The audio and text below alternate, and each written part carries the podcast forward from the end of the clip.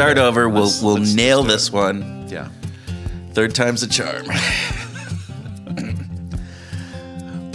Welcome to Behavioral Grooves. My name is Kurt Nelson. And I'm Tim Houlihan. Behavioral Grooves explores the why we do what we do with great researchers and practitioners in the field of behavioral science.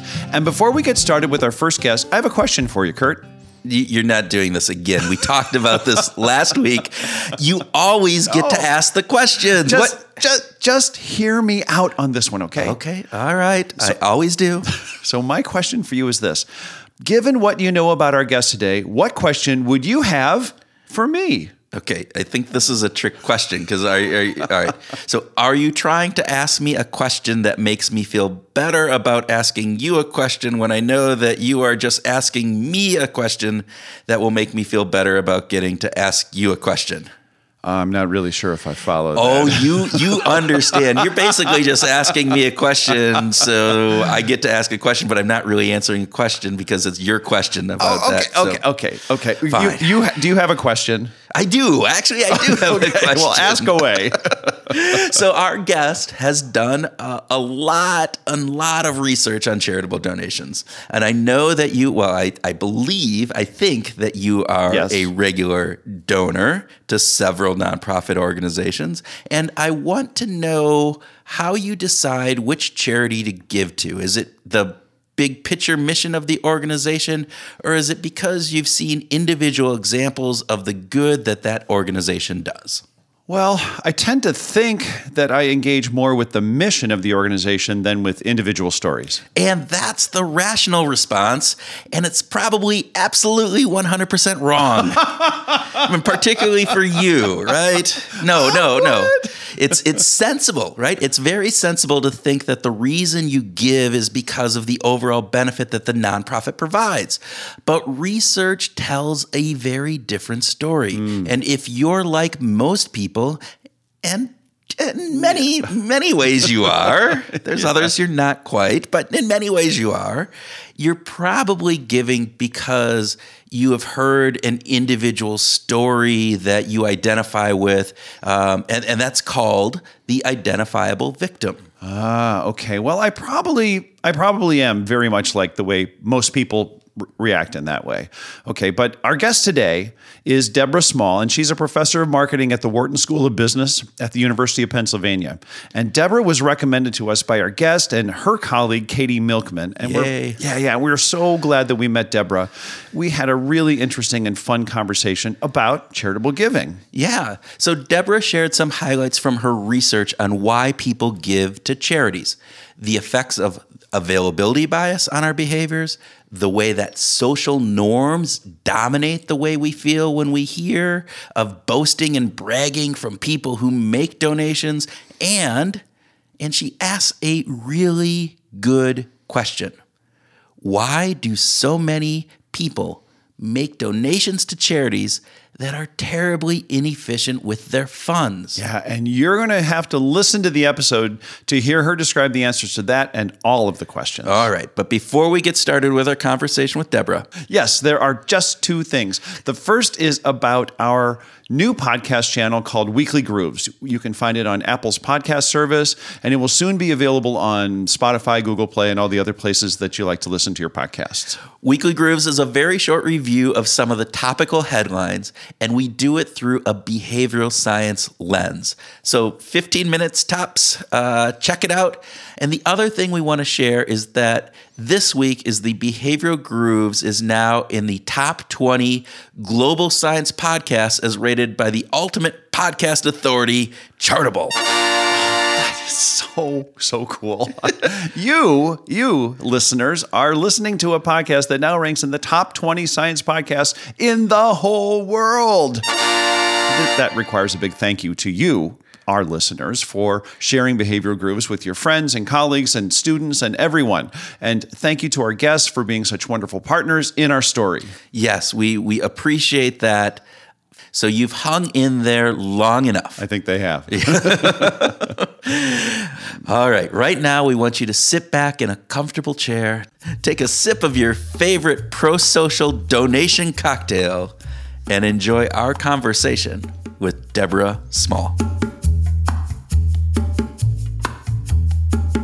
Deborah Small, welcome to the Behavioral Grooves podcast. Thanks for having me. We are so excited to have you here. this is, is great. fun. Yeah, I mean, you're part of like the ex- extended CMU team. So this is That's right. That's this, right. I, I, cool. I started my career there, so I feel very attached to the place. All right. Cool. Okay, so let's get started with the speed round. Kurt? All right. So, coffee or tea? Coffee. Coffee. All right. Bicycle or unicycle? Bicycle. you gave a little little uh, crunch on the unicycle look there. As you not a big unicycle rider, like, like I, I, actually never tried it. I, I would try it, yeah. but I have no experience. So yeah, ninety nine percent of the people we have asked in the show have never. But you know, some of them like that'd be interesting. But we did have one guy who was like, "Oh, I ride unicycles," and it's like, "Oh, wow, okay, you're the one person." On the, I keep seeing on the bike trail new versions of bicycles that have you know different uh, configurations of of uh, wheels of different sizes. It's, yeah. oh, yeah. So you might yeah. have to extend your binary to you know, all these other types the bicycle universe genders of one, two, three wheels. We're we're we're we're not bicycle, you know, binaries. No. all right, all right. Um, if you had to live a year without a mobile phone or without your laptop, which would you choose? Uh, my mobile phone for sure. Okay. All right. I would be good for healthy, actually. yeah. hard, hard at the beginning, but healthy. Danny Oppenheimer did that, by the way, when he was in uh, London for a year, and he said really? it was like the best thing ever. Yeah. Yeah. He said that he and his wife just just loved it. Okay. Last speed round question. What is the best way to increase donations? Uh, focus on the overarching problem or focus on a single identifiable victim? Focus on a single identifiable victim. That's an easy one. Okay. Why? Why is that? Well, why? this goes into Why? some of your research. This is your research. Right. Yeah. So let's let's hear a little bit about what's the why does that happen? Why, why is it not, more important? Why yeah. not focus on the big problem? That logically that that would be the right way to go. And you know policymakers absolutely need to should be doing that. Um, but psychologically that is not how we are wired to feel for to care about other people and to feel for uh, problems in our in our world. We're you know think about it um, human beings for thousands of years didn't have any connection with people far away. We hadn't there was no, you know, globalization, none of none of that. We only talked to people that we were looking right at and uh, we only so our, our em- empathy is kind of wired towards these direct personal one-on-one connections. And so t- today we still respond much more so to a single victim. It's even better if we have a picture, if we learn a story, think about how most news stories begin. They don't start with statistics, they start with a single example described in detail. That is what attracts our attention. That's what compels us to feel something. That's what causes compassion. And so, psychologically, it's a much more effective way to get people to donate you're, what you're saying is that they're going to be more effective if they are focused on an individual, right? But oftentimes Correct. they're struggling with big organizational needs. They need they need donations to take care of everything. How do they right. how do they remedy that? Well, I think that that one way to remedy that is by portraying these more abstract, broad causes with uh, a poster child, right? Uh-huh. So um, just because the problem is large doesn't mean they can't kind of lure people in to, to focus on it by beginning with a story just like those news articles do right and so on a on a appeal on a you know a letter you might receive in the mail or on a website it, you the, the most effective way to bring people in is to start with a, a picture a single case yeah, we. I know for myself, we we give to a, a, charity that does work down in Guatemala, and they they do large scale work and bringing mm-hmm. these families and different medicines and now all these different things. But every piece of literature that we get, it's not talking the stats of however many you know tens of thousands of people they're working. It is right. the child with their mother, and they're getting a you know some medicine and different pieces, or it's that you know person who is looking you know it's an individual that is on that that piece of paper and it it does it pulls at your it's like oh oh i can see what we're doing and and our donations are helping that person even though they're probably not that was probably a 10 year old picture that they took and are still using so but That's right. Can you tell us uh, how big this effect is? Can you tell us about some of your research that might help demonstrate what the how big this difference is between talking about the big statistics or the big picture versus the single identifiable victim? Well, it's hard to generalize about how big it is, but I can tell you that it's it, it's it's meaningful enough that we, we find that even including a lot of statistical information alongside a picture of a specific identifiable victim is worse than just showing an identifiable victim. And so it, it's it's not just that the identifiable victim helps; it's also that the sometimes the statistical information hurts. Help us understand why do you think i mean so obviously because that caught me as a surprise. I would i would have thought that the individual would be have that emotive and then you see the larger scale and you go oh wow this is really important so now i would need to do that. Obviously there's some counterintuitive things yeah. going on there. So what yeah. are, what's the hypothesis and what have you seen from that? What have you what have you looked I don't think it's just one thing. I think there's a couple of important things going on. So, the first is that once you see the large scale, that single individual becomes almost like a drop in the bucket. And mm. so then you, it, seeing that large scale makes makes the task of helping feel impossible, right? The problem is so large that uh, what's what's my small donation going to do? Whereas if you're just focused on the single victim, then it feels like you might actually be able to create a tangible meaningful meaningful impact. And so that's really important to people when they give. They want to feel like they want to see that they're giving is having some tangible impact and that gets lost i think once you start talking in big numbers.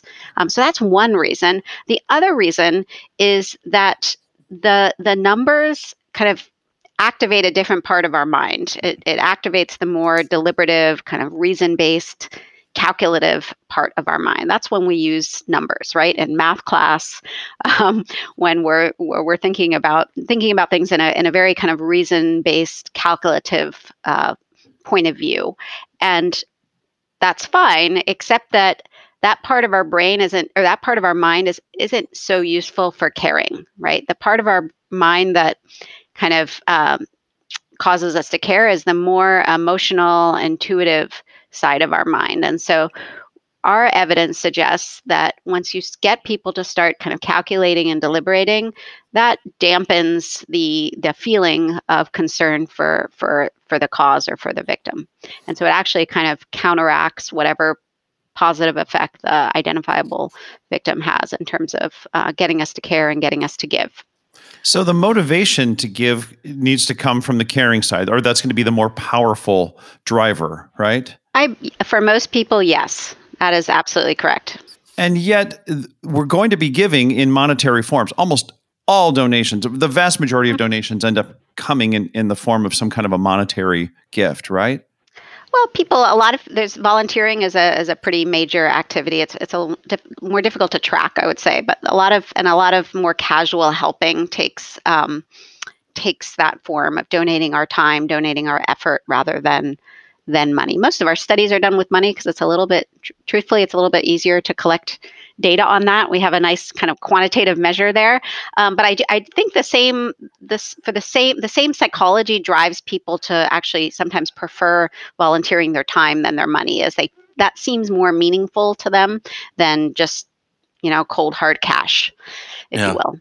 So given this fact and given that uh, charitable organizations know this and various different things are do we respond as, as people who are getting these uh, you know solicitations? How, how are we are we giving the most optimal way typically? Or are there things that we're doing that you know again if i'm thinking that i really want to work on on hunger issues right? That's right. my big thing all right, I see this this ad with this poor starving child, and so I'm going to give to that organization, but I don't give to another organization that is feeding hundreds, and they just don't do it. Is there are there things that we should be aware of when we're thinking about this from the way that we give? Yeah, yeah, great question. So, uh, oftentimes when you ask people why they give or what's important to them when they give, they say they they want to make a difference.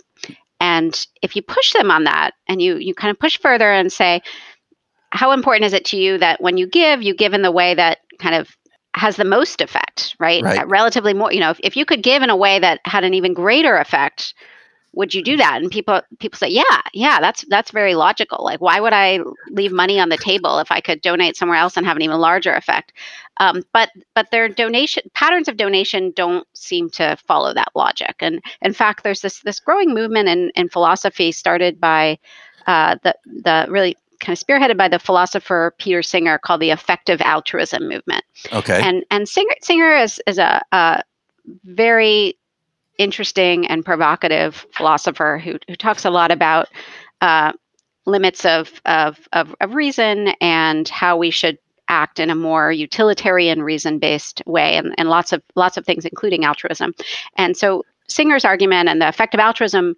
movement has really pushed for trying to to, to push people to uh, give in ways for which their their donations have the largest return on investment. So think of it as like invest investing in the stock market or investing in a in a business.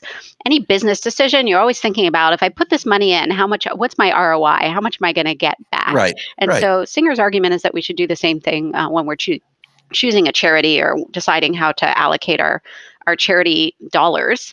Um, but what's interesting is that for for a long time, even if you had that shared that philosophy and really wanted to follow that that rule, it was really hard because there, it's really hard to get information on that. It's not that charities are typically advertising that, and uh, it's yeah, it was difficult. Um, but that's changed in recent years as this this movement, the effective altruism movement, has really kind of grown in prominence around the world. There's been a great effort to try to calculate and measure and calculate um, impact, okay. and to to make that information more transparent to consumers or, or donors so that they, they, they can find it easily and, and know how to make kind of quote unquote smarter donation decisions. So there's organizations like GiveWell and The Life You Can Save that are kind of really do crunching the numbers and, and um, in smart ways to try to give uh, donors good advice on how to maximize the impact of their charitable dollars. So, so that's changing. Is, well, and, is it is it making an impact? I, it's making an impact in a very small community of of um, I don't want to call it a cult, but devotees, if you will. Um, so that consists okay. of the, the, people that are, are have really bought into this idea. Are it's a certain type of people. Um, okay. So it tends to be a lot of people who work in finance, right. and a lot of economists and philosophers. So people that really buy into kind of u- using logic in a serious way for decision making. Um, thinking about investing, uh, people who so people who think about investing in their daily lives and that, that logic of maximizing the return on their investment tend to be the ones who adopt this philosophy and their their giving patterns. Uh, we've done some research to try to understand that. That's by the way, that's a that's a pretty small fraction of of the world. It happens to be okay. yeah, Good. it happens to be some who are very with correlated with being very wealthy, and so that that's a good thing. And that you know a lot of dollars are kind of may think about how you know Bill Gates is philosophy with the Gates Foundation. Yeah. Is, is kind of along along these lines, um, using reason and evidence to make smarter, you know, allocation decisions. But most people, uh, unfortunately, don't naturally buy into this. And so in our research, we do things like we give people a choice set of different uh, organizations for which they can donate to, and we give them very easy to understand information on where their w- which choice uh, leads to the greatest social impact. So things like ratings, things that people can like easily comprehend, right? So right. five stars versus four stars, things like that. Yeah. And and what we find is that this information just pushes them a little, but not a lot. And and and the reason why it doesn't, um, the key reason I think why people don't choose the most effective charities is they don't think about charity in that way. They think about charity more like individual consumption. And so they want to give to certain causes because they feel more uh, connected to those causes or they're, they're, they feel more empathic to those causes. And if that conflicts with the cause for which they can have the greatest impact, they're willing to sacrifice some impact to get the cause uh, that they like. Uh, so it's much more, it's much more like, you know, uh, what, what kind of food do you want to have for dinner? Do you want to have Italian or sushi? Well, I can tell you that the sushi restaurant is better than the Italian, but if you feel like Italian, you're going to choose Italian. yeah. Same with, you know, if I can tell you that that the malaria uh, organization is the one for which your dollar can save the most lives, but you're just not feeling malaria right now, you feel much more strongly towards breast cancer, then you're going to give to the breast cancer uh, cause, and in most in most cases. Well, you had talked earlier about even when looking at the the large numbers versus that in single case and the emotion side and, and where that operates in the brain. I would I would assume that doing that financial ROI kind of take also brings yourself into more of a financial Yes. you know, part of of thinking that right. takes you away from that emotional side. So lessons that that piece of that. So I. I could see where that plays out. And to your point, I'm not feeling malaria today. I, I I'm feeling you know breast cancer or whatever. That, that Totally. It's all- emotional All breast cancer today. colon cancer today for Colon me. There, cancer yeah, today, yeah, yeah. yes. So, no, but uh, we're joking, and that's probably really And bad. But Yeah, no, no, it's it's actually. I mean, I, I use those are the right examples to use. I think because breast cancer as a cause is extremely popular. I mean, this is why we have a whole month for breast cancer, and we have all these products doing these um, cause marketing promotions with Komen. Part of it is because Susan G. Komen is a remarkable organization that has amazing marketing. yeah, Um, but the the other part is that breast cancer is is really really common, and so most of us have had our lives touched by it in some way, shape, or form. More so than for other issues, certainly than malaria. And so uh, that even though it's it's uh, the the return on our investment is pretty low for donating to Susan G. Komen, um, a lot of people have that that connection to that cause, and that's really really Yeah. want to support it. Yeah, we we know somebody that has had breast cancer. We don't know that at least in America, we don't know that many people that have malaria and and and that different things. Very I have true. a best man at my wedding is a heart surgeon, and he gets up in arms over that all the time because he goes, breast cancer kill. You know, I forget what what where it is. It's it's still it's huge. It it kills a lot of people, and and you Right. know, a lot of people get it. But he's talking about heart and and the amount of, of Right. deaths that are attributed to heart disease, uh, which is just way more than that. And he just can't can't fathom Yes. why Yeah. why you're not spending. He's probably more on the uh, the ROI side of this, and Yeah. you know, but he also has some vested interest. Well, I, I, I'm True. glad that you brought this up, and I, I'm not here to uh, pull Susan G. Komen's organization's ears back. That that that's not that's not my point. But they're not a very efficient organization when it comes to the way that they spend money on research compared to how much they spend on marketing. And so there is, and this is a struggle that I've had about. Are they helping the cause simply by drawing more attention by do, being very effective at drawing attention to the problem uh, and possibly getting more people to donate than would otherwise donate without that marketing and without that promotion. S- certainly that's that's part of it. Um, look yeah they're they're really good at that and i, I give them credit as an organization. I'm a marketing professor so i give them a lot of credit. Um, but uh, at, the, at the same time uh, I, I don't think that's the only thing that's going on. I think they they uh, they are uh, lucky is like a weird word to use here but relatively lucky compared to say you know the american heart association in that it's they're they're working with a cause for which it's it's it's kind of rel- relatively easy to get people on board because of Yeah. this natural proclivity to want to support this cause right? Um, the the you know compared to heart heart disease it's more it's less deadly but it's more common. And also uh, it uh, it affects people young, uh, oftentimes younger probably heart disease is probably I, I'm I don't know the statistics on this, but I assume it's it affects people older, and so Yeah. it does kind of create create has other kind of advantages in terms of natural sympathy. Well, th- doesn't this go into? And I know you've done some work on distorted risk perceptions, right? So uh, you know the the idea that because I remember actually talking with my wife. We had we went through this period a, a number of years ago where it seemed every other person had breast cancer. You know, her sister had it, her mother in law had it, friends had it, and that was readily apparent. And yet, we actually had another friend who died of of some heart disease. None of the people with breast can- cancer died, but Yeah. it was surrounding us at that moment. And so mm-hmm. it felt much more real and in our face versus, you know, Yes. anything else. Yes, I don't know if you've talked about this on the show before, but one of the the, the most well known heuristics in the decision making literature is, is what's called the availability bias. And so, mm-hmm. when something personally happens to you, or um, it's all over the news, we think it's more likely um, than uh, than other things that may in fact be more likely, just because they're not right there in our face. And I think personal experience is is is certainly a, a, a, factor that that plays into that availability bias. Right? It seems more likely.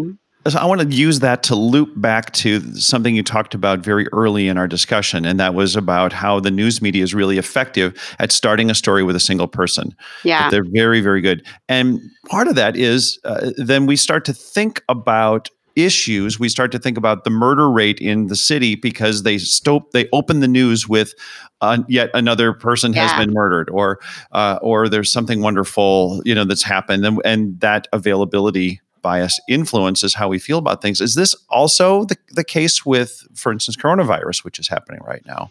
Is the media using vividness and and the the things that come from availability bias to potentially distort our views? Not intentionally, but I think that is a, a result of the way that the news is coming in regarding this this um, kind of ongoing crisis, right? Right. So uh, the fact that the, the, the story is kind of naturally unfolding slowly, right? Each day we learn more about new new cases come up and in new locations. The news doesn't write about nothing happening.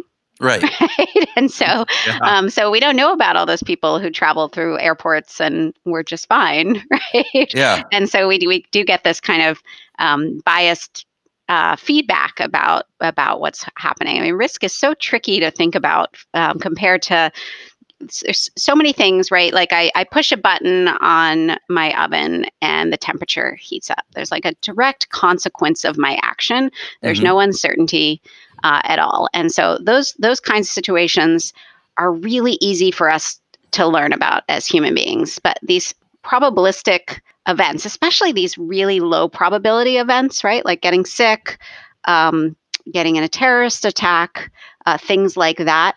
It's really hard for us to wrap our, our minds around them because we don't get feedback personally uh, in a in a in a kind of even in a, in a, certainly in a direct way and definitely not in an even-handed way and i think the media certainly contributes to that giving us the sense that this thing is much more common than it and than it actually is um, that's not to say that we shouldn't change our behavior or be, be thinking about this because the consequences are, are are rather rather high. Um, it's just that uh, we're, we're we're not necessarily we're not necessarily even handed in the way we we estimate our, say our own likelihood of of catching coronavirus or anything else. Right. So on that is, is there part of that too that comes down to the control that we feel? So for instance, I know that we uh, the, the likelihood of us dying in a car crash is much more than dying in an airplane crash. And yet yes. people have a much bigger fear over flying, and partly in from and correct me if I'm wrong, but my understanding is because they feel that it is out of their control, that this is That's, just this whim. And so does that work? Is that is that a reality? It's absolutely right. I mean, there was that's absolutely true. Um, there was an interesting study done after 9-11 by the way so much of what's happening in the news media media is kind of bringing me back to the the weeks after 9-11 yeah and the oh, concerns about flying and the concern the concerns about flying the what struck me so much at that time was every do you remember that period when everybody was super concerned about opening their mail because there were these few anthrax scares? Yeah Yes. Like nothing happened. It was fine in the end, but there was just this kind of low level panic about every everyday things that you didn't think about before. And I feel like that's similar to what's happening uh, right now. And so, anyway, I was saying before, there was this interesting study done by this guy Gigerenzer, um, who looked at uh, the increase, who looked at at automobile fa- fatalities in the weeks after 9 11. And what he found is that because so many people were scared to fly, they instead drove their cars more. And as a result of that, there were the, the rise in auto automobile fatalities was higher than the total deaths from 9-11 itself. Yeah. And so that's just, you know, kind of evidence that what feels safe to us is not the same as what is safe. Yeah, and kudos to Gerd Gigerenzer for uh, for actually doing that work. That that is a pretty specific, pretty great study. Uh, why is it that it's so difficult for us to deal with the probabilities? I want to go back to risk and and the psychology of risk. We evolutionary have had to deal with uncertainty for a long, long time.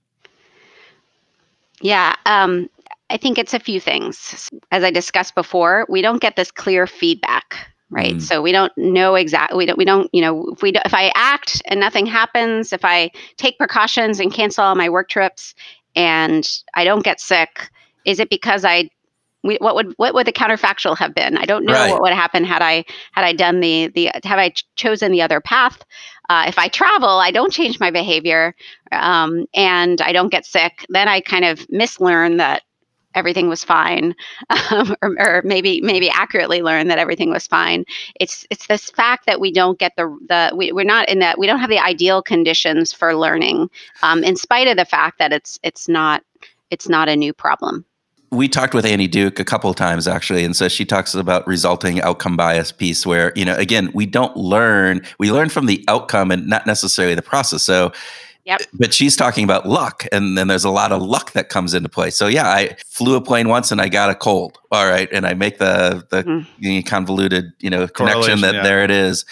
But that was you know luck of the draw. I sat next to right. somebody that had a cold. You know, ninety five percent of the other times that wouldn't have happened. So we're not good at those types of right. I mean, so many people don't will still still refuse to take to get a flu shot because they have this belief that the flu makes them sick um, yes. because they got sick sometime after taking the flu shot.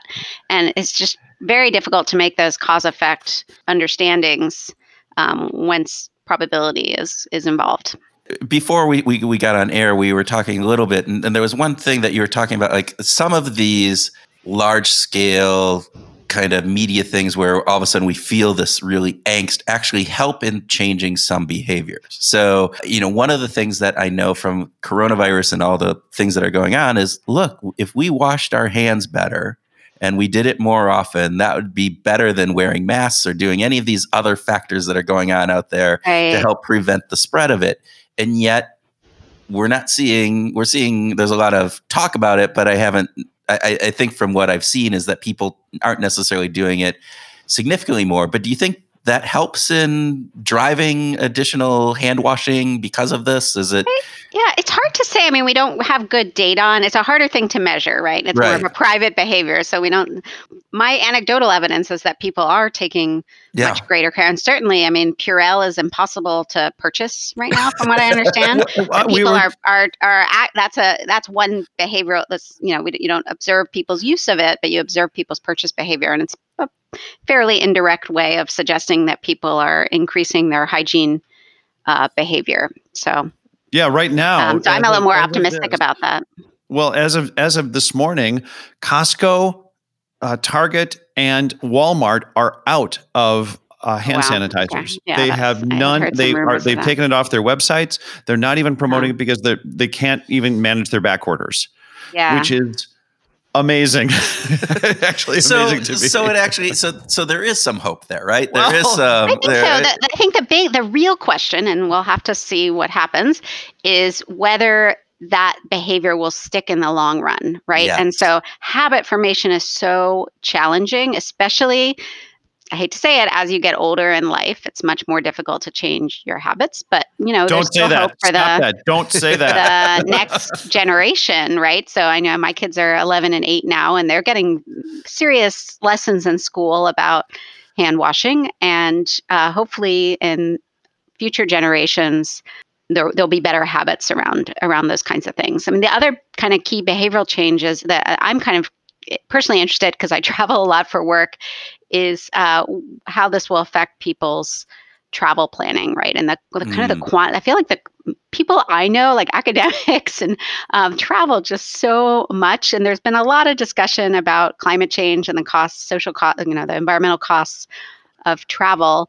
And it's difficult to think about the cost benefit. You know, when I go to a conference, there's I, I like to think there's some social benefit of me attending that conference, not just my own benefit of of learning and getting to you know promote what i'm working on but that what i'm speaking about or the conversation i'm having are having some social benefit. And so how do i think about the the trade-off between that benefit and the the environmental cost uh, flying? And you know it's tricky but if if uh, imagine that lots of people start cutting back on traveling this year and then they kind of realize you know this is fine. Yeah. Let, uh, less conferences is actually good for other reasons too will there be some sort of positive spillover effect in in traveling behavior Well, and I saw uh, again. You think about that, and and maybe it will jumpstart some of the alternatives to this. I know in Minneapolis there was a conference that was supposed to go on, uh, and it was technical, and then they instead they did this VR hosted Yes. thing, and so now you're maybe Right. being able to to have some of the elements of a conference where you feel more like you're interacting with people and in a VR. Mhm. I, I don't know anything about VR, so I'm just making Yeah, assumptions based on that.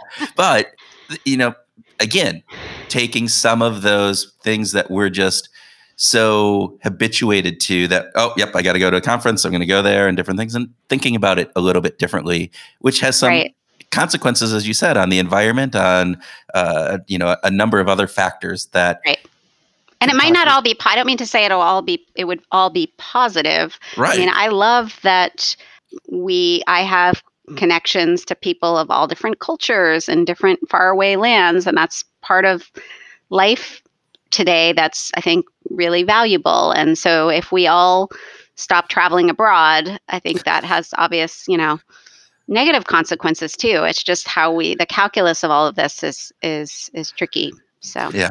Is there any research on the connection or correlation between hysteria and new habit forming? I, I think about humans have been through. Well, humans have been through Yeah. things, like the Black Plague wiped out millions of people. Did we learn from that? Did did habits change after that? I I, I don't know. I'm Yeah. Do you know of any? I, not off the top of my head, um, I'm trying to think what would be a good example. Because yeah, so they they.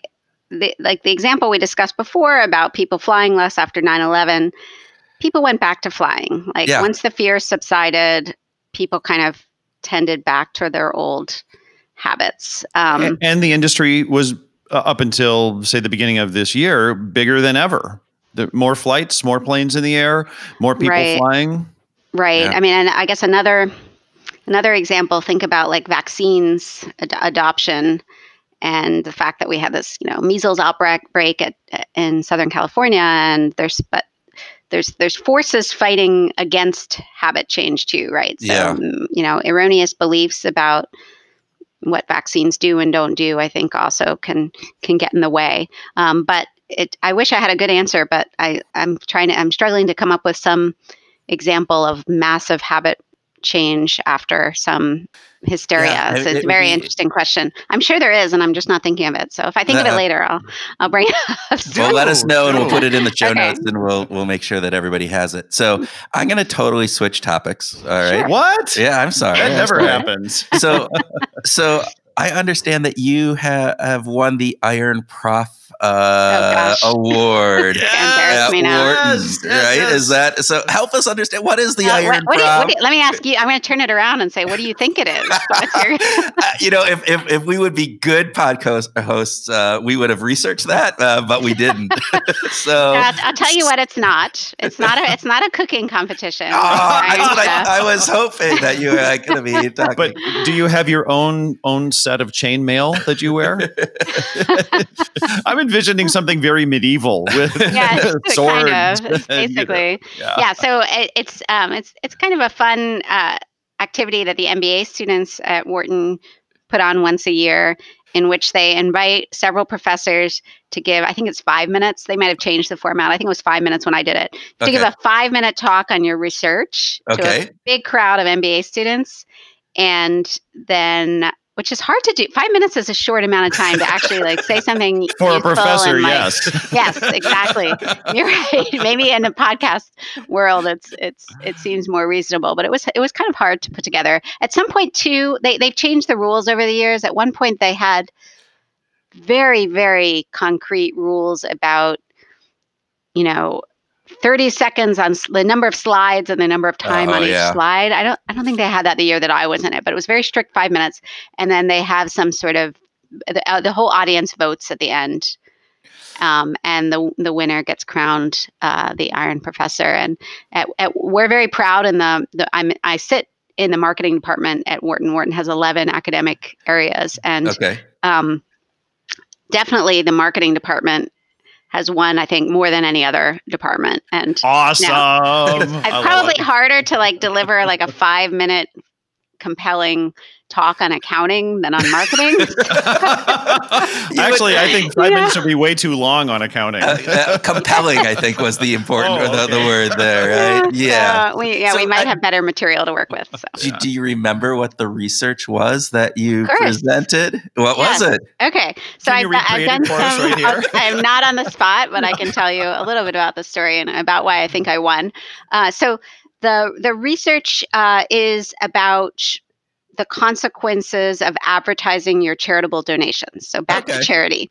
And so I, I've been struck. I, I work in a building called Huntsman Hall. Named the donor was John Huntsman Mhm. and across i walk through campus every day and pretty much a big part of, of university philanthropy and also you know hospitals and museums and all that is kind of getting these named donations right and uh, so people are kind of purchasing naming rights purchasing this ability to advertise their generosity to the public right and by getting their name you know planted on a, on a building and in fact it's gone it's not even just buildings like anymore it's you walk through campus here and these you know these stones on the walk are individually named benches are named even sometimes like crazy things elevators are named staircases even I- bathrooms are I- this- What? yeah So, Yeah. so University of Iowa, where I- my where I got my MBA, uh, they built a new business school right after I left. Of course. Didn't But Kurt they- Lewin get his MBA there too? What? Didn't Kurt Lewin Yes, get his MBA He there? did get his MBA. There. He taught there. psychology Yeah, yeah. yeah, yeah. But he, but they were doing naming rights for urinals. That was the weirdest thing.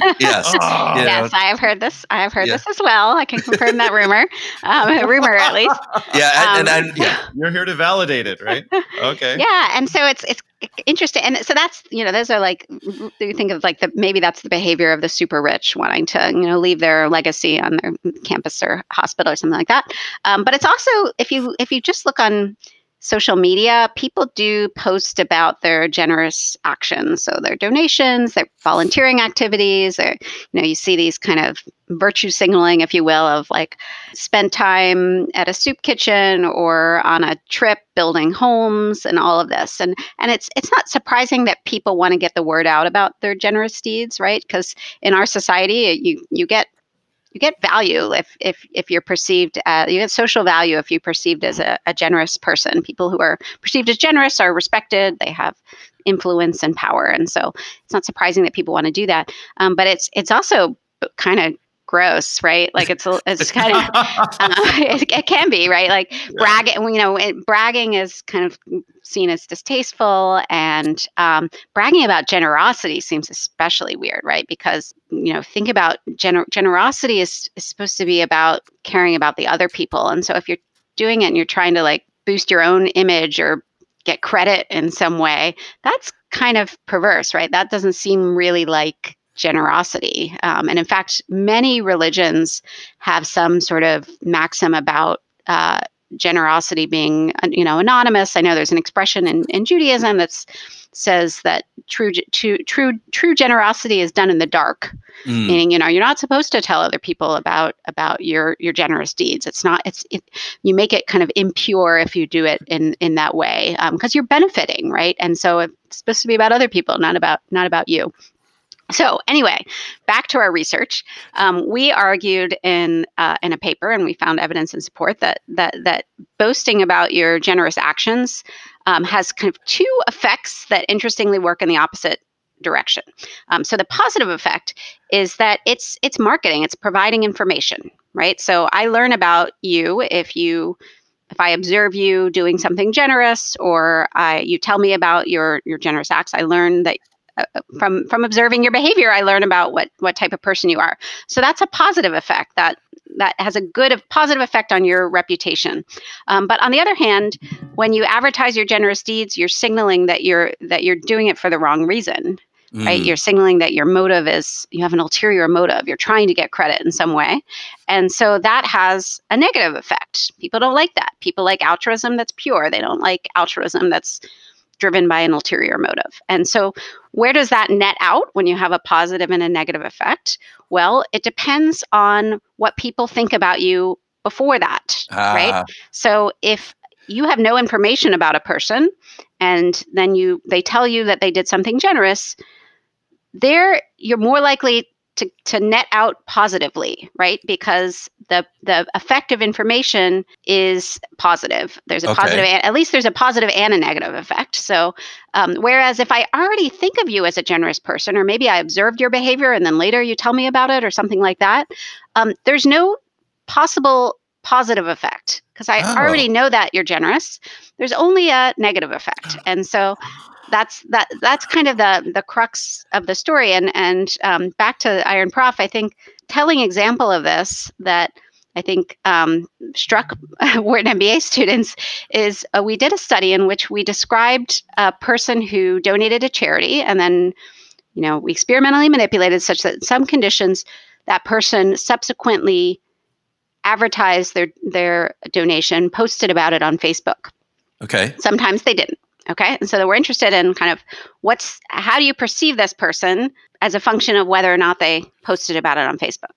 But we changed something else. We had another experimental manipulation in the study which was whether this person was described as an investment banker or a social worker. Oh. okay so the the the interesting finding is that the investment banker is better off bragging about their generosity than not bragging because your initial impression of an investment banker is that they're kind of selfish and so you get a pos you learn pos- something positive about them when they tell you about their their good deed whereas the social worker you already think they're generous Yeah. so it doesn't help them at all to advertise their good deeds. And so I think our Wharton MBA students, who many of them are, you know, studying to become investment bankers or something like that, were kind of Uh-huh. Yep.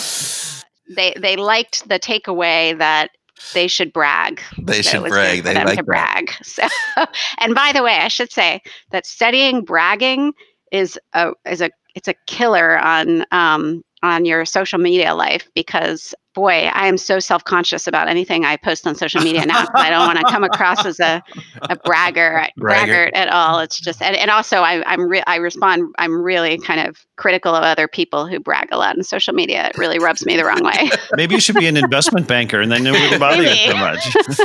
Well, that's Maybe. fascinating. Do you think?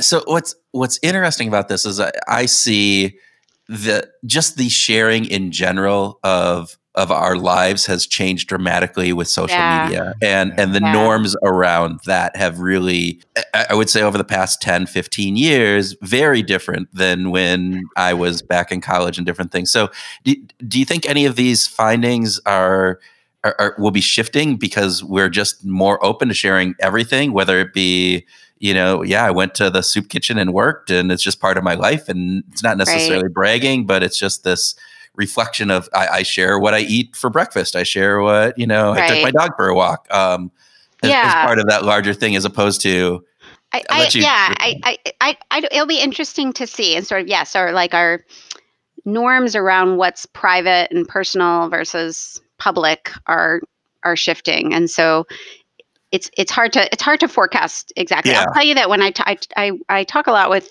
people who work at charitable organizations, and they're they're they're concerned about this this this kind of effect because they they actually want people to talk more about their charitable donations because it has positive social influence effects and so they're trying to actually figure out ways to get over any reluctance they, they might have to share. They want more sharing because it's it's it's better for their bottom their bottom line. And so if you really want to be a good altruist and you want to do as much good as possible you should be sharing more. You just have to kind of suck up the reputational cost that you might look like uh, you know a braggart by doing so and recognize that's it's for the greater good. Oh Wow. yeah, so wow, that that I so mean, we're it- actually doing some studies now. We're Oh, working with a big organization. We don't have the data yet where we're trying to like deliver different messages to donors to encourage them to share more um, to kind of get over that that hurdle. Um, so we'll we'll see where that where that goes. We are going to have to check back with you on that because that sounds like it's going to be really interesting results. Yeah. Yeah, super cool. Okay, now it has come to the time in our conversation where we get to talk about music, right? Oh boy. Oh boy. Oh boy. I'm with I'm with Deborah here. Oh boy. Deborah, what's what's on your playlist? Oh boy, this is embarrassing. so I I have an 11 year old and an 8 year old, and they have full control over the music played in our in our house. So my husband and I have thrown up our hands and and given up. Um, we we we pick our we choose our battles, and so Good you know call. we control like what food they watch and what TV and what limited TV they and games they play, but they they control the music, and so that means that we listen to a lot of Taylor Swift and pop music, and a lot of uh, musicals, which sometimes is great. Like Hamilton is a, a household favorite. Uh, I've been listening to way too much Frozen 2 um, for my for my taste of late. Your household is very much like my I was gonna household. say, it sounds a lot It- it is very much like mine, where yeah, my ten year old and fourteen year old rule the the musical genre that gets played in in yeah, the, the What if- kitchen. What about when you just have a little time to yourself? Okay, maybe that's a crazy idea to start with, but but if you had some time to yourself, what would you be listening to? I that's a good question. I I don't you typically listen to music when I'm working or and and I have sort of an aversion to having headphones in my ears. So Mm. talk about generational things. So I walk around the I, I live in in the city in Philadelphia and I walk around and you know it seems like at least 50% of people have headphones or Yeah. AirPods now in their ears and and I'm not one of them. I find it kind of physically uncomfortable and also I don't like having my senses cut off. Um, Yeah. I do I do confess that I in some ways I think I would I, I would definitely enjoy it. And uh, if there was some intervention on me to that would it, you know, uh, I think my basically I think my happiness would be higher if I listened to music more. Um, but the costs of dealing with headphones and like Everything. selecting yeah so I, there- there needs to be some product development that makes it super easy for me to m- listen to music that i like all the time without having to deal with those those costs it's, it probably exists and i, I just haven't Yeah, I think there's haven't a changed there's, my behavior enough there's there's a neck speaker now that wraps around your neck that is Rests on basically your it's still collarbone. only you can hear it, but Oh, weird. uh, but it doesn't go in your Oh, it's on the market Yeah, it's on the market okay, out there. We'll, out. we'll we'll we'll research it and put it in the show notes in case anybody cares. And when you read this, you can look it out. What about when you're at your office? Do you listen to music while you work? not usually and if i did it would be very very low volume something very mellow like a classic classical music that would keep me calm but not distract me um, I have a, I have a, in general, I have a hard time with distractions, um, and so uh, adding another form of media, I think, would be would be bad for me, unless it was really so background that I didn't have to think about it at all. Yeah, Why would classical music be not distracting for you? Um, doesn't have words, yeah. so that's less to kind of think about that way. Mm-hmm. Um, I'm, I'm, I'm looking one. at Tim with this like like. Oh my God. Why? Why would? Why wouldn't it be? Classical- It is like it's just this. Ba- I'm probably not magical sophisticated enough to- Background music. It is Classical Yeah. music is some of the most emotional Oh. music on the planet. It For- totally like this, see, oh, this my is, blood. This is what go. we need to study is is So, why yeah. why some people find them because they, they are and, and having I- done this show however many times, there are people that get caught up in jazz and classical and talk about it and, and I just I, I I like it, but I can't get that oh, why? I I don't know, if I, you know, if I knew if um, if I had more familiarity, uh, Yeah. I probably would. So it, it's it's probably also this is this is a guess, but it's probably also helpful if it's less familiar music, Yeah. whatever the genre is. Um, that I'm not that I don't get kind of swept up into thinking or focusing on the music. I think is is is key. And but honestly, I've sort of just opted opted out. I just let's just kind of You limit, are- keep this are in- distraction out you- of my we I, we haven't. Well, actually, I think we might have just done this, but I, I we have asked that question of many people of like, Yeah. do you listen to music when you work? And and it is probably 50-50 somewhere. It's 40-60 somewhere in there. I think it's it's yeah. Well, I don't know. I don't know what the data is. Yeah. But but there there are definitely camps. I think about our most a recent conversation we had with Chiara Varazzani, uh, who is Italian born. She speaks French and English, and when she's working, she can't listen to music in Italian, French, or English. So she'll listen to music like from the. Middle East where where she doesn't understand the words because she likes to have music going when she's working. But as soon as something French, Italian, Yeah. or English comes on, she's done. It's totally distracting for her. Yeah, and so I mean, you mentioned before that you know classical music's very emotional. That's true, and so maybe that's, but maybe that's okay. Uh, it's a is if you're trying to focus on more deliberative work or more work with more Mhm. kind of linguistic content. Uh, other linguistic content probably interferes more than maybe the more kind of raw form of emotion through music. That's that's a that's a hypothesis. I haven't I haven't tested it. A good hypothesis. I do, I do think, I do think work. that that yeah, my guess is that I would probably be happier if I listened to music more, but not necessarily more productive. Um, I think I would be more distracted. So, Uh, so this is this More is getting back. Well, this is getting back to Singer as a philosopher versus like Jeremy Bentham as a hedonist or something. right? You know, I think Exactly. we're on that. On that. Uh, yeah, exactly. oh, It's, a, it's a constant battle in my life. I think. Deborah, thank you. This has been fascinating and just uh, very interesting. And so, thank you for Thank for you your guys. I had a great time.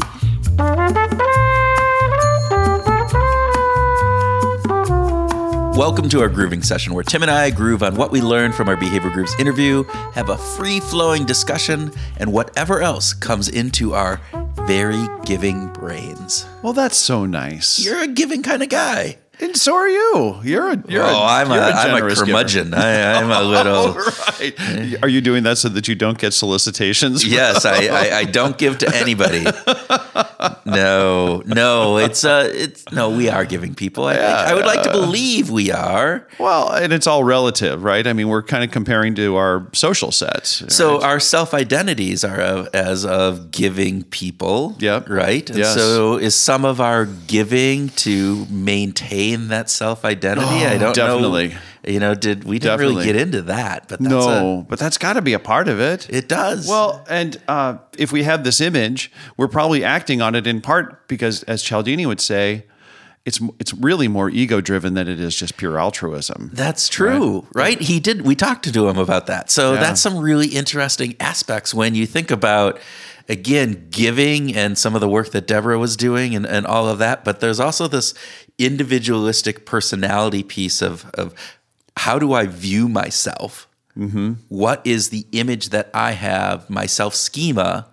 And am I a giving person? And so, in order to maintain that self schema, I need to give and I need to give to these charities And- that represent And My uh, uh, ideals. i- yeah, uh, that's right. Represents who I am, and it's getting a little crazy when she was talking about uh, what. it- It's one thing to have a building named, like she was, uh, was Huntsman Hall, right? Okay, but then classrooms, stairwells, bricks in the sidewalk, bathrooms. You know my uh, That's again crazy. at University of Iowa they I, I know at the Tippie College I you believe there when? were I you- believe Were you they there were when Kurt Lewin was there? By the way, Yeah, I was not there with Kurt Lewin was there, but I walked the same halls that he did. so you there did. you go. Okay. I got some of that infused through my feet. Um, no, but I believe you know that they and I'm not. 100% sure on this, but you know, you can name the urinals. And so you could have a crazy. you could have a Tim Houlihan urinal. and I could go, never mind, we won't go there. I think I. You know what? Now, if if that really is the case, now I want to have one. I- Isn't that that would be a fun because I would just do that just for the you know shits and giggles of it, and then be able to talk to people Literally like just the shits and giggles.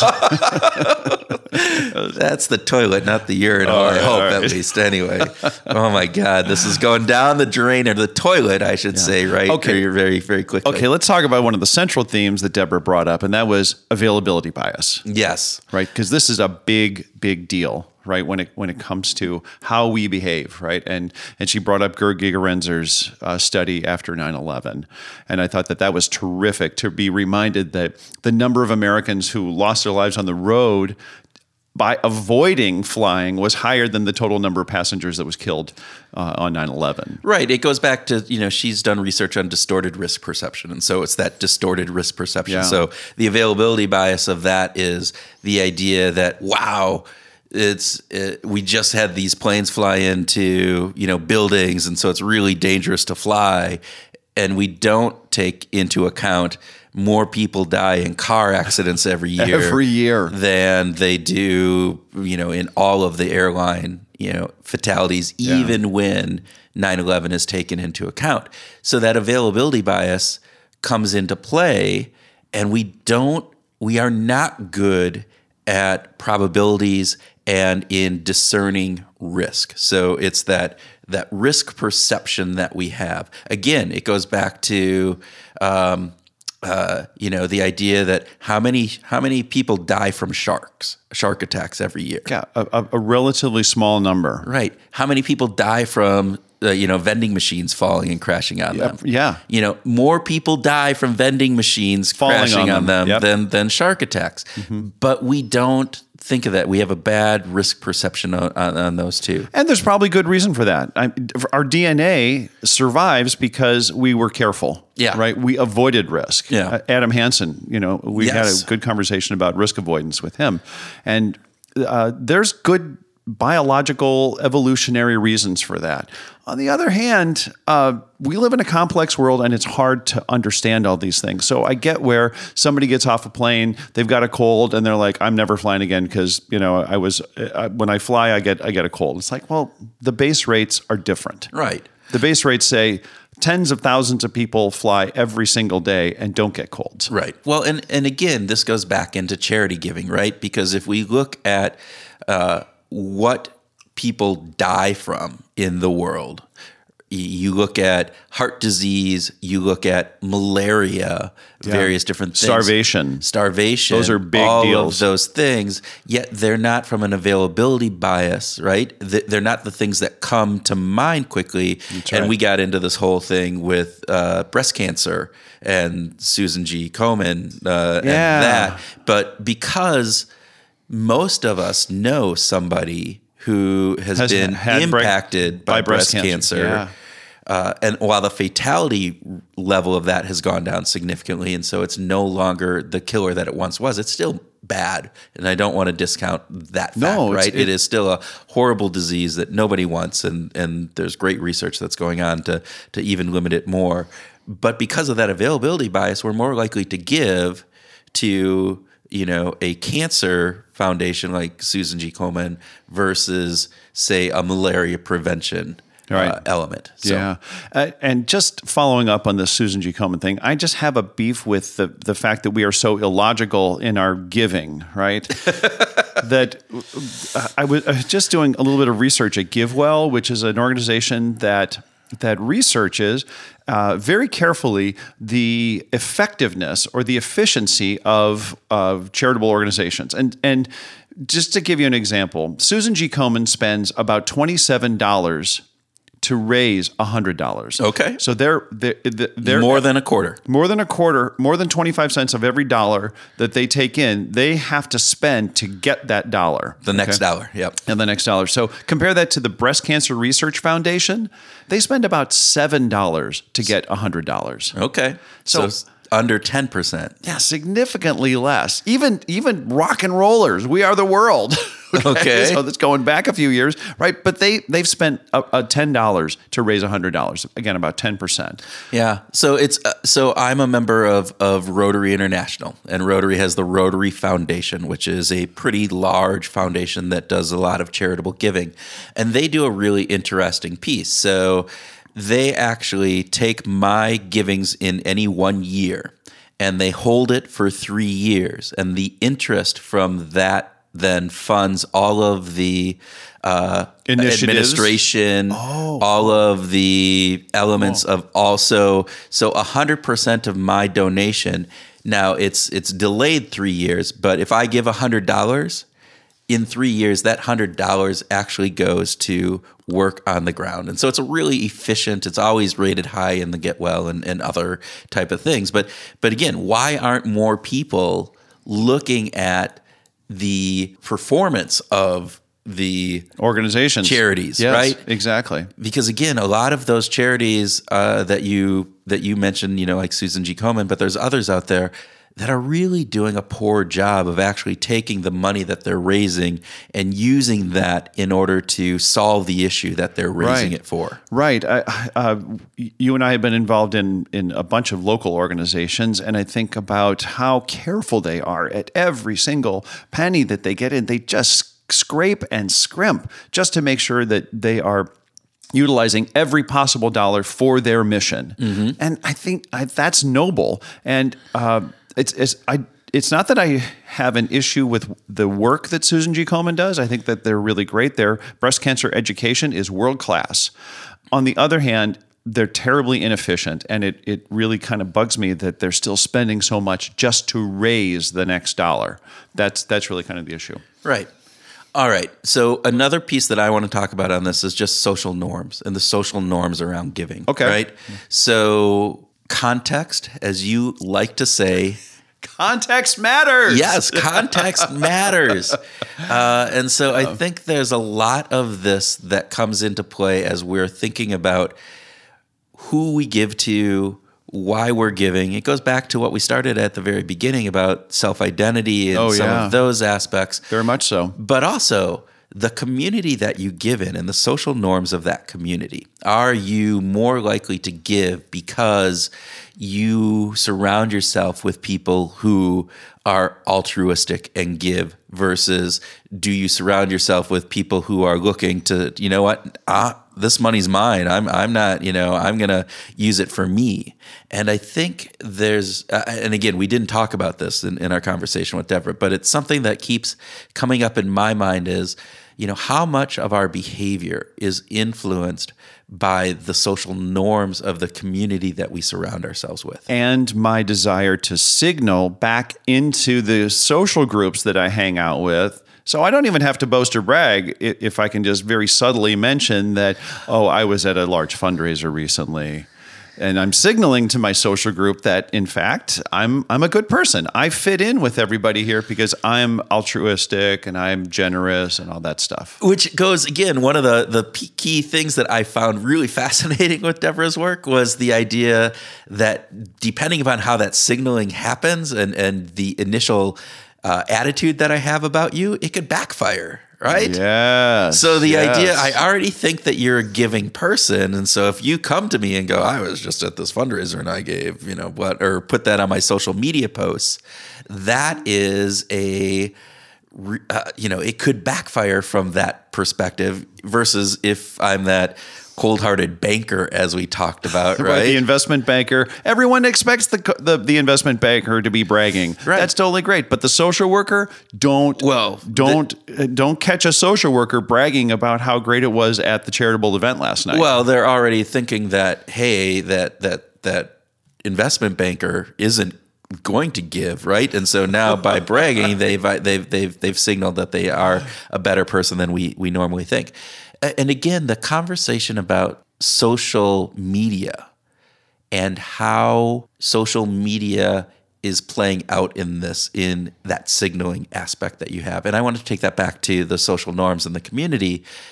Are we becoming more of a sharing society that the social norm is that we share everything? So is it less seen is it seen less as bragging if we post that hey, I was just at this charitable donation and or I just gave to United Way or whatever it is because we're doing that more and more with other parts of our life. That's a really good question. I, I think that that's worth following up on because we are social media is is promoting more of these idealized lives, and if we're going to be signaling the virtuous aspects of our lives in all ways, then that might actually have a positive effect on our culture overall. Yeah.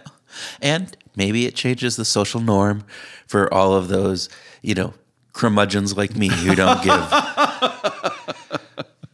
right. All right. Hey, so before we wrap up, I just have a little note to make. And You have a note to make. well, you know, Is it a, a musical note? Yeah. I can't believe I laid that out. So That was a softball. I know, it that was. just uh, oh, perfect. and I didn't even see it coming. That's the horrible thing. No, so you give me a hard time about listening to artists pre 1978. Yes, I do. And I wanted to point out something that James Taylor, who came to popularity in the early 70s. Right. So you could make the claim that he's a pre 1978 artist. Okay. He has had top 10 hits in the last six decades Oh, consistently. okay. So uh, he's the first one to do that, by the way. No, For six decades. six decades. So here's here, here's the issue: is that isn't he kind of relevant if he's still having top ten hits? He's just old. Well, he is old, but Mozart would be old if he was still alive.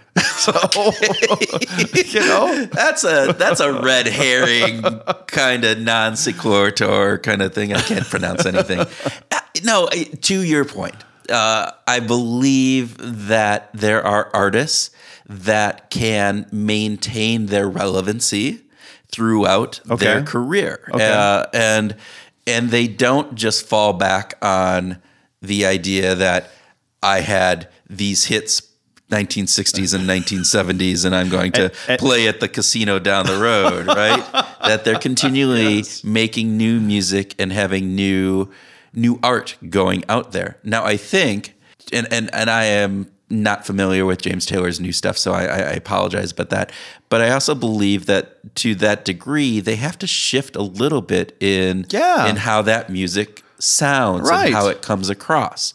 Um, and I will go to U2, who is one of my bands from the 80s, right? That has had top chart, you know, producing songs in each of the decades, I think, uh, subsequent to that. yeah, they, So- they've been consistent in having and and been big touring bands, big as well. touring bands as well, and they bring uh, a different component to the The newer music. material. Yeah, the, it, it sounds different than their older material. I remember John Mellencamp, who you might know as John Cougar, right? I think that was his '70s moniker. He was always John Mellencamp Cougar. I think he was. He was John Cougar, then John Mellencamp Cougar, and then John Mellencamp. Mellen- yeah, okay. But uh, there was a period in, in the 80s and 90s where he made his band, uh, and, and I, I believe this is true, so don't quote quote me on this, but I where he made his band learn one new instrument. Everybody in his band. And so on the next album, when they came together, they had all learned a new instrument to play, and so they incorporated those sounds into that the the new album, uh, which again I thought was just a really interesting way of trying to freshen things up and not have that same sound. So it's the wow, this this is a new song, but it could have been made in 1975. but with people playing instruments that they're really not all that familiar with. It's, it's- They're professionals, Tim. Come on, I- it makes a new sound. no, I'm. I'm not going to give them a hard time. I think. well, it's the, yeah, All yeah, I, I I love that. But uh, this this this whole idea is being relevant and vital uh, requires change. You know, Yes. in order in order for James Taylor to have hits in six consecutive decades requires a lot of of work in altering and developing and merging the sound. I mean, not even Frank Sinatra did that.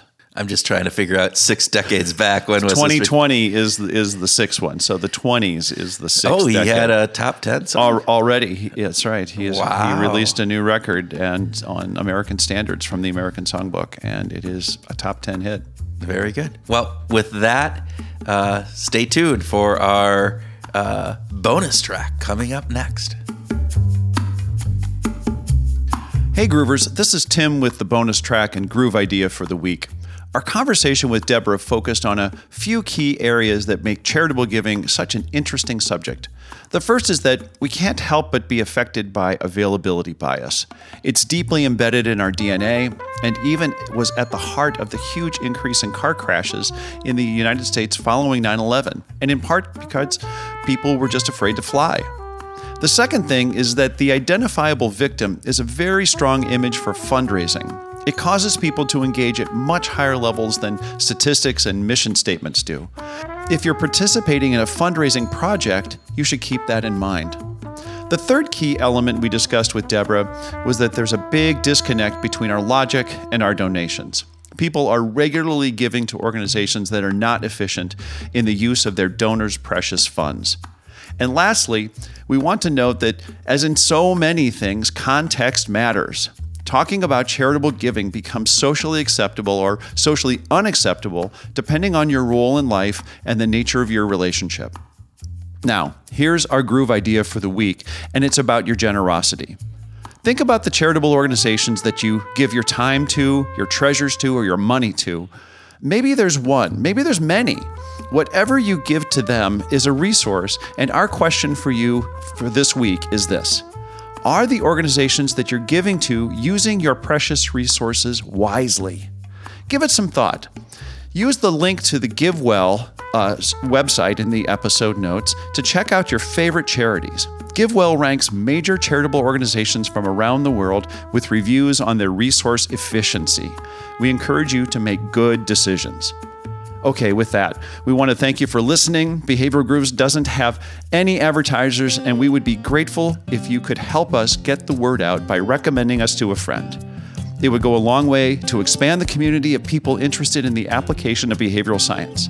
And we hope you have a great week and keep on grooving.